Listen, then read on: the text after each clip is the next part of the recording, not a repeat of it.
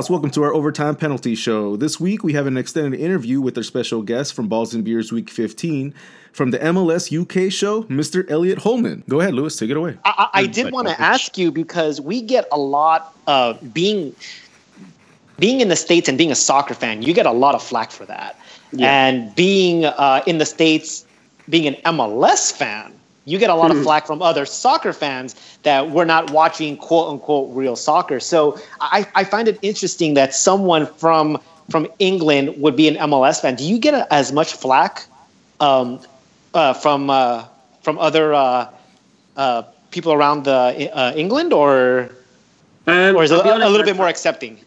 I think uh, I, mean, I, I have spoken a little bit about this about this on air, and, and it's rung started to ring true a little bit more recently. Um, is is that over the last maybe for the, until three years ago, MLS was still seen as over here. It was seen as if it was still stuck in '96, where it was basically just Galaxy, and uh, the standard was um, very very average. Um, but I think the fact that the way that it happened for me, and I've bored everyone with this story a million times, but obviously just just going to Orlando and just because I love football, just just going, just going to a game, um, and then just being like, wow, what, this is incredible. And I think because that happened for me, I'm able to then say, no, you're wrong. I thought that, but I went, and and now everyone's starting to to pay attention. Um, the the podcast has done I'd, I'd, be honest, I didn't know what to expect. The podcast like is doing incredibly well. I never never really anticipated that, um, and it's really starting to shift here. Um, there's there's a real interest in it, um, and I, I, think as well that that uh, Sky, which is our main broadcaster over here, um, they've started to show the games, um, the the ones that are sort of at a friendly time for us. Um, and and even on the on Sky Sports News, they'll run uh, MLS highlights and, and updates, etc. So um, with Zlatan and Rooney, etc., linked as well, it, it's really helped the the profile of it. Um, and I think we just started doing it at the, exactly the right time because everyone now is, is giving it a lot of attention and, and then discovering our podcast, which is great. That's awesome. That's really yeah, good. That's, that's great. I, I, really enjoy the article that you guys put out um, about the, the fandom here in, in MLS because it, it does ring true, uh, especially the newer teams. They have a lot more passion. You can tell that you know they're definitely not MLS 1.0. The 1.0 teams seem to struggle a lot more with uh, with attendance. It's, a completely different generation. Um, but um, I think that is something that's really underestimated, even our in our own country, because unfortunately MLS doesn't get as much coverage as it should here, uh, the way other sports get it. I mean, other sports will have coverage year round, like the NFL has coverage year round, and football or American football is so loved here. I mean, we cover amateurs in college and in high school before, uh, you know, MLS gets uh, gets a piece of it. So. Um, I think the fandom here in the country is actually uh, underestimated uh, in our country.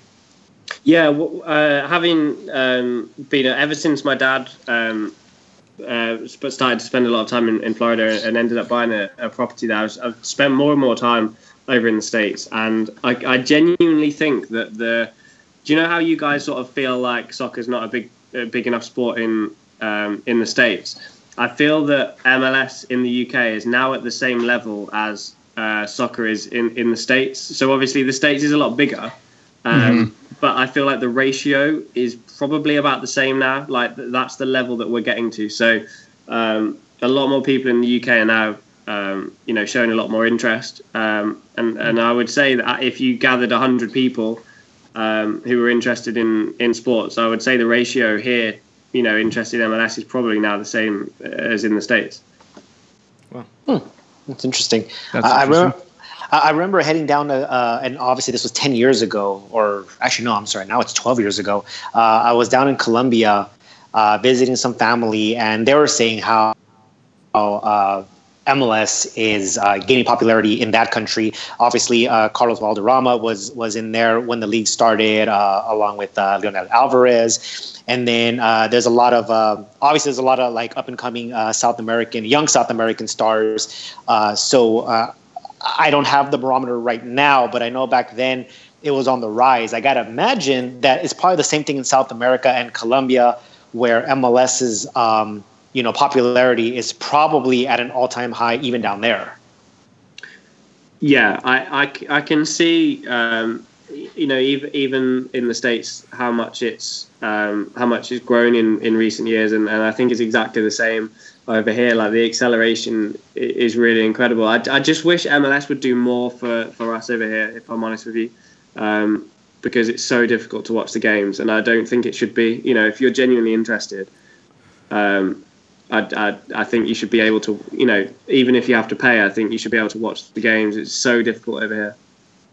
I think that shift is coming, though. I think that as MLS finds themselves uh, trying to be more of a of a a younger league, trying to trying to sell their players, I think they're they're more likely going to start um, making it easier for for people outside of the country to to be able to watch games um, mm. just because you know the the more eyes you have on your product the easier it is to sell so you know somebody who somebody who may not be looking at MLS as a as a resource to to pick up players from um, you know don't want to spend the, the money to send somebody over here or to to you know try and watch a game on some stream somewhere um, you know, it, it's only going to benefit them and their ability to sell players.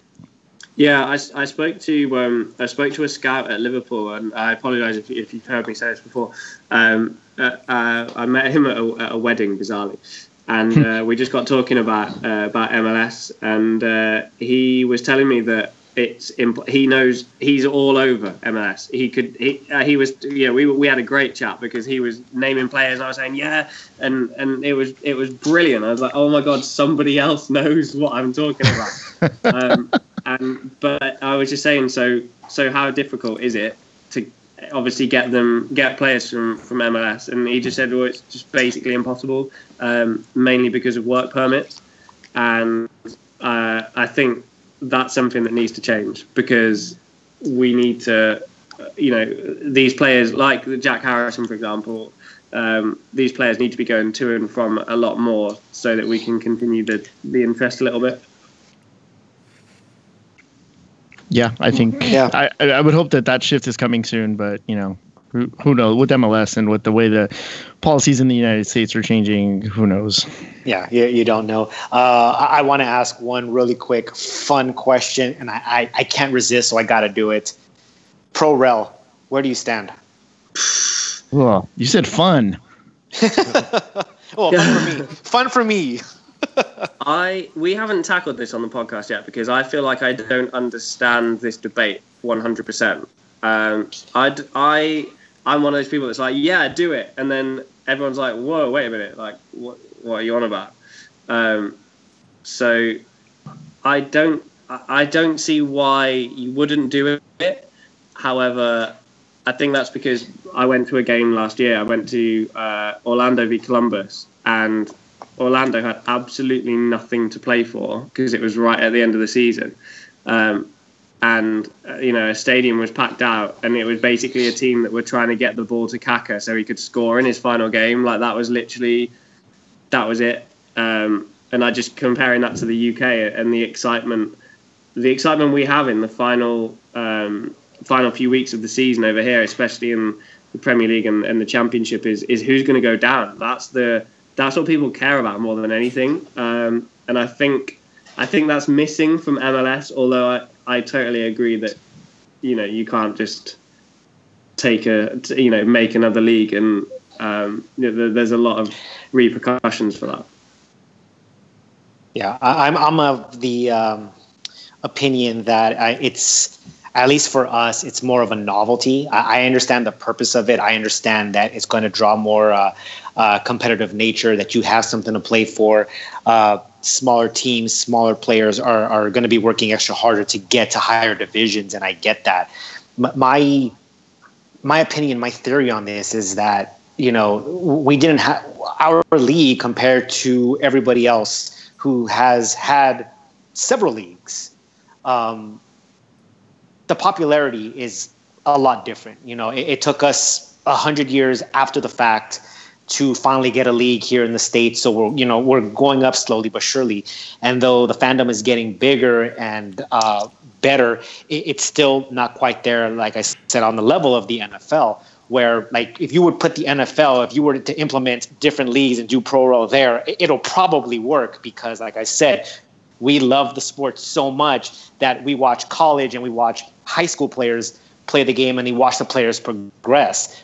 Not so much with uh, with soccer here. So uh, I think that popularity has a lot to do with it that it just wouldn't work out. And we as americans you know uh, we like to see the best. So anything in the lower divisions uh, whether that's uh, lower divisions and even in uh, major league baseball it's not watched as much as uh, you know the top divisions. I, don't, I just don't think it would work here yeah I, I, I think if it's to be done it needs to be uh, do you know how like the english league system is is all it's all one company it's all one big uh, organization. Um, yeah. Yes, I, I, think I think that has to be the way so that um, you know if it was called MLS, for example, or, or, whatever, if MLS was still in charge of it, it could still um, promote you know the way it does it. They they're great at um, marketing and, content and, and, content generation and, and social media, etc.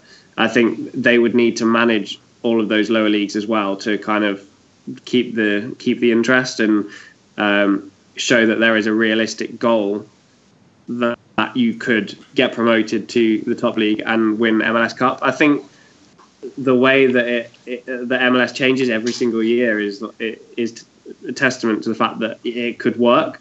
Um, if you look at the yeah, Premier League and the Championship, really you can nail down who's going to finish in the top five, especially in the Premier League. Um, that doesn't happen in MLS, so there's a lot more of a chance you know, of, of teams yo-yoing a little bit more and making it a bit more exciting rather than just being stuck down in the bottom league forever. Yeah, I think one of uh, I think when Pro Rel was first introduced, that was the goal that um, anybody can get relegated, anybody can get promoted. Um, but in today's modern game, uh, you know, you have a, a billionaire owner uh, you're not getting relegated.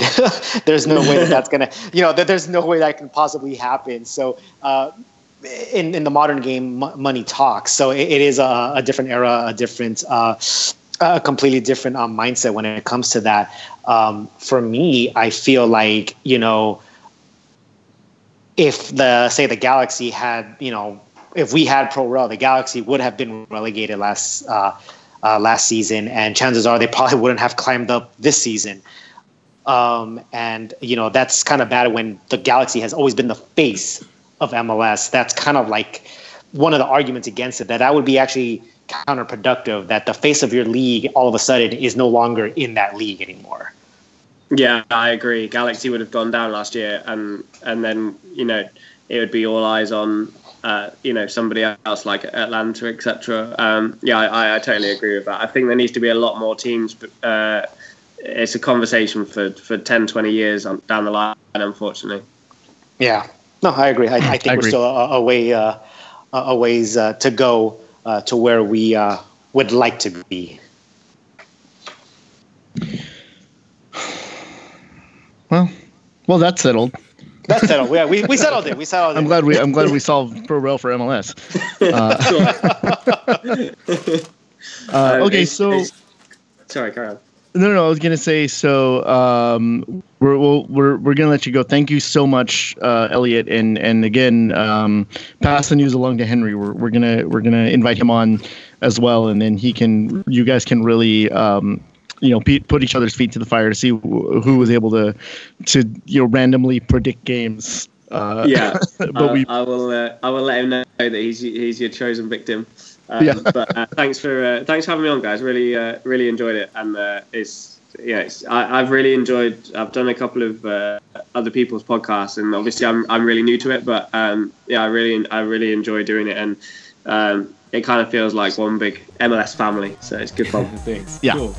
All right. Thank you, Elliot. Yeah. Thank you, Elliot. We really appreciate it. Cheers, guys. Thank you very much. Thank you. Uh,